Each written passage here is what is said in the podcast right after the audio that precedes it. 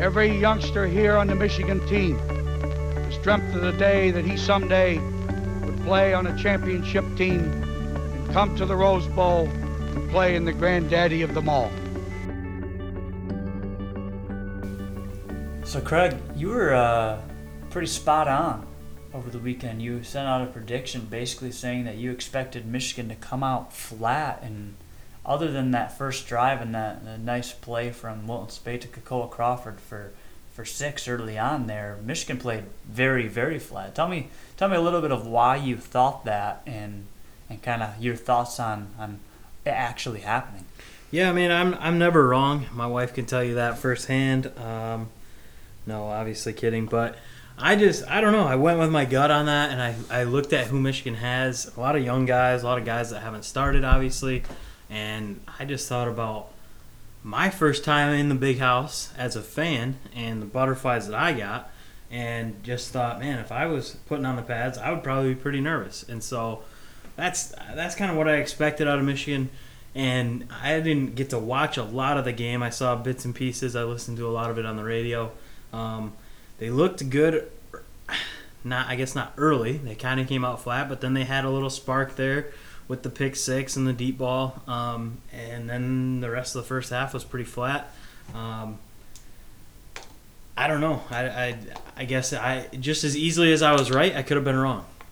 Absolutely. We talked about that uh, today and how I was telling you how last year I would maybe guess like a 30 to 15 or 14 victory, and Michigan would come out and hang 60 on the team. And so, kind of, kind of more of a pessimistic approach. But I, I expected Michigan to score early and often this weekend. I was disappointed that they came out flat and, and struggled. It was really kind of a wake up call, almost a humbling. Uh, you beat a Florida team pretty bad, even though the score didn't show it. Uh, again, you erased those two pick sixes and, and you beat the team 33 to three. And people are talking about how Michigan's not young, or they're young, but it doesn't matter. And and the team looked very, very young uh, against Cincinnati, and and obviously a, a win is still important. They win by 22 points, and it wasn't really ever close, uh, especially after the after Cincinnati scored their last touchdown there uh, to bring it within a possession. Michigan kind of took off and never really looked back, and so I was very wrong with my prediction.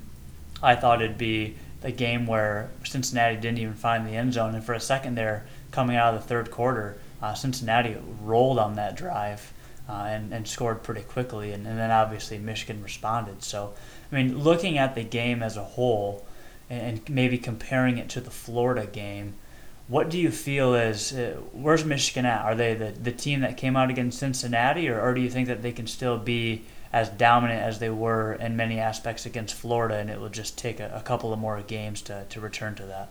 Well, defensively, I don't know that they really let off the gas at all. I think they had a, a pretty strong defensive day again, and I think that that's going to be the tale of the season. Um, I don't know. You know, you and I have talked about it. I don't know that Michigan's offense is is really any good. Uh, they obviously have some some good players, but when you're led by a guy like Wilton Speight, who right now is not going to light up the scoreboard by any means.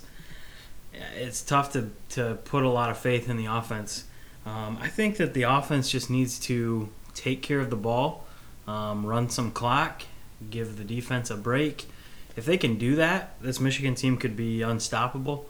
Um, if they can keep pounding the ball, Ty Isaac has looked really good through two games. If Chris Evans can come on and Karan Higdon can come on a little bit more, um, I think that the combined they only had something like nine carries. If they can if they can get involved in the game a little bit more and take some of the pressure off Wilton Speight, I think that the Michigan offense can roll.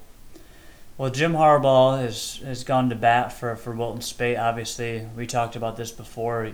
They both see the media, obviously the questions and the and the pressers are uh, kind of about Wilton Speight and his performances. And he's admitted to being a little bit sloppy and, and and making mistakes. Now eliminated the the interceptions this week, which is good. He did fumble it twice. Uh, one was lost on a, on a jet sweep to Kekoa Crawford. So again, eliminating those mistakes uh, will help the offense offense tremendously because it will kill a drive.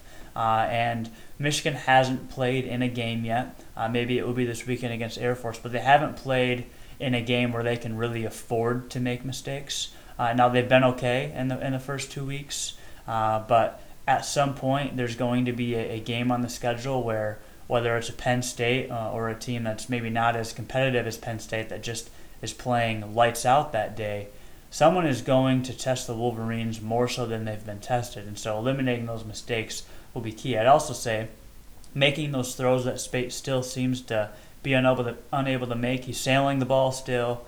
Uh, he's he's throwing it low. He's throwing it short. Again, eliminating the interceptions is huge for him. I think that's going to be a confidence uh, builder going on to next week and what could be a tune-up game. But overall, the offense is really the only thing that's still a step behind. Uh, I think it's funny we talked about Donovan Peoples Jones and, and kind of uh, him being kind of erratic back there. And well, Grant Perry's now in for him returning punts, and I don't know if that was just for that game, uh, and and and maybe we'll see who comes out against Air Force. But obviously, a decision was made to to relieve uh, Donovan Peoples Jones of that duty. So they're still figuring things out. It's a it's an early season.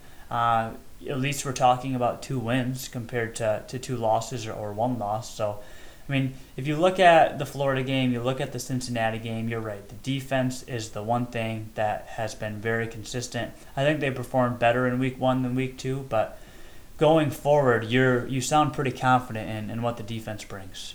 Yeah, absolutely. And just real fast, I think Michigan is right where I kind of expected them to be at this point in the season. Maybe the defense is a little bit stronger than I was expecting. Um, but as far as the offense, I, I expected them to struggle often um, and early. And I, I don't think these next two games are really going to be much different. I don't see them lighting up the scoreboard against Air Force or Purdue.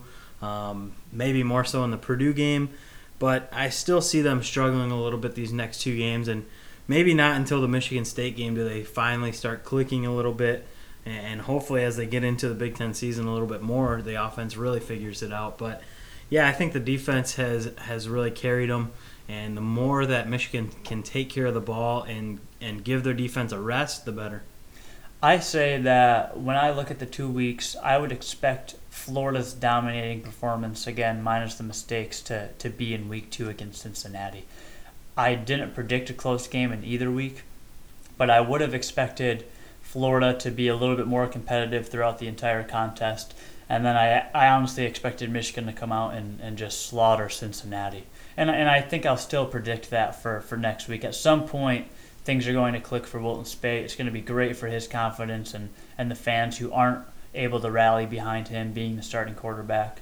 I mean, it's pretty simple. He, he is the guy. Jim Harbaugh has has assured us that he's the guy, and so hopefully the the critics will quiet down just a little bit. Obviously, a good performance from him uh, will help that. But I expected the season to start a little bit slower because of the youth. I expected him to come out in Cincinnati and, and prove some of the things that they weren't able to handle in week one, and then I expected Air Force and Purdue to be uh, games where they handled both of those teams with ease. So we'll see moving forward uh, what team steps out in the field this Saturday. But you know what? I'm happy. I'm happy with two wins. You you have two victories. Uh, you're a team that's now number seven in the country. Uh, so you're a top 10 team. You have an Ohio State lose pretty badly to an Oklahoma State over the weekend. And so now even Ohio State, your your biggest and most bitter rival, uh, sits behind you in the poll. So that's something to, to, to almost celebrate. And you, you haven't lost. And, and that's the most important thing as the season goes on is continuing to win football games. But at some point, uh, stepping up and becoming the team that, uh, that people and, and yourselves expect you to be will be of the utmost importance. If you, if you have one thing you could pick out that you really loved beyond the defense and, and maybe beyond Ty Isaac, uh, what would it be that you saw against Cincinnati that you that you can uh, look forward to seeing more of? Well, maybe a combination of both of the, the games that Michigan's played this year has been the tight end play. Uh, losing Jake Butt last year or this year is obviously a big blow, um, and it's kind of been a question of who's going to step into that role. And Michigan's played, I think, five different tight ends so far this year. Uh, it was good to see Zach Gentry get a couple catches on Saturday, and he had that one long one. Um, it's just been nice to see them get kind of a mixture of guys in there because I think with the playmakers that they have on the outside um, with Black and even Crawford, it, we're going to need somebody in the middle for those shorter crossing routes uh, that Wilton Speight seems to to really be good at. That kind of seems to be his bread and butter. And so, if we can have more than one or two guys that can run those routes and catch the balls and make a play afterwards, the better. Yeah, and I don't know who that's on, or maybe it's just the fact that a lot of those guys at the tight end spot are, are unproven. But that's one of the things I noticed in both weeks as well is is where where did that go? And when you have a, a, a reliable player like Jake Butt, obviously a fascinating tight end for Michigan, uh, you expect him to see the ball once a possession, if not more, or at least be targeted. It's worked so far for for uh, Michigan, even with the, the guys who don't have a ton of experience, and I think that that is one of the things that Wilton Speight uh, really succeeds with is, is throwing to the checking down to the tight ends, almost like a safety valve. There might not be someone as talented as Jake Butt on the roster right now, but finding that guy who can replace him or finding multiple guys to replace him obviously is going to be important. Uh, the Zach Gentry throw was, was cool. He had, had two catches, the 36 yarder, let him show off his wheels and his playmaking ability. Obviously, once hoped to be a, a starting quarterback uh, now in a different role. But I think continuing to use the tight ends uh, will be a very positive thing for Wilton Speight's game, and I think it also uh, lets uh, the receivers open up a little bit because you have to. A linebacker is going to have to focus on the tight ends, and, and that will allow for some one-on-one coverage in the secondary, and allow a guy like Donovan Peoples-Jones or, or Grant Perry or Tarik Black, Koa Crawford to to do more. And anything to help Wilton Speight at this point is obviously going to be huge. So we look forward to to Saturday because Wilton Speight again has another opportunity, and at this point he's he's playing against himself. He he's made some mistakes in both games, uh, and there's some plays that he could have made. Uh, and I think for him to, to step up and have a really good game will be both good for him, obviously good for the team, and, and then importantly, uh, obviously the fans will, will maybe shut up. I'm, I'm sick of seeing him, Craig. I don't know about you, but I hate the critics when it's very clear now, and Jim Harbaugh's made it clear two weeks in a row that, that Wilton Speight's the starting quarterback. Yeah, and I've been a, a Wilton Speight supporter for a while. I, I liked him right out of high school. I thought he was going to be the next big thing, and maybe part of that was because of where Michigan's quarterback play was at when he was recruited. Um, man, he's he's really kind of making me look dumb to the people that I'm arguing with. But at the same time, I'm not going to dog on this guy. He's still a college kid. He's still he's still learning. He's in his second year. Um, I've said to you, Michigan's not going to be the offense this year that's just going to go out and light up the scoreboard at least right away. Um, maybe by by the end of the season, by the Wisconsin game, Ohio State, maybe they're doing that. But right now, that's not who they are. Um, last year, they had a ton of experience, a ton of a ton of depth, and this year they don't have that experience when you lose a guy like Amara Darboh or Jehu Chesson or, or Jake Butt or all three of them at the same time, um, there's a lot to figure out. There were a lot of plays last year that that weren't designed plays that just kind of fell apart. That Speight had to just either scramble a little bit and toss it out there, or receivers had to to change their route to get open. Um, and I don't know that the the pass catchers are doing that quite yet this year. So I don't know. I, I'm I'm excited for what's to come. I just hope that we can kind of ride this out until we get to that point because I think Michigan's offense will be good at some point this year. But right now, they, they just really aren't looking good. And I've said it in this podcast that they just need to take care of the ball and run some clock and give the defense a blow. And I think that, that that's going to be more true this weekend than it has been in the past two games because Air Force likes to run that triple option. They like to run the ball um, they're going to control the clock a little bit more than the other two teams, and if Michigan's defense can't string together some stops, they could be out there for quite a while. And if Michigan comes out and turns the ball over right away, that's going to get old real fast with the defense.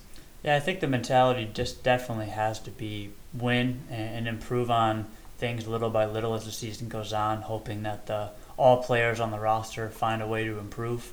Uh, it's fun to watch Michigan come out and, and blitz teams and and, and put up 50 points and, and have it be no contest, two possessions into the game. But that's not really the mentality they need to have. They just need to come out and, and fix some of the, the, the key areas, uh, move forward, and continue to win football games, putting them in a better position. Well, that's all we have.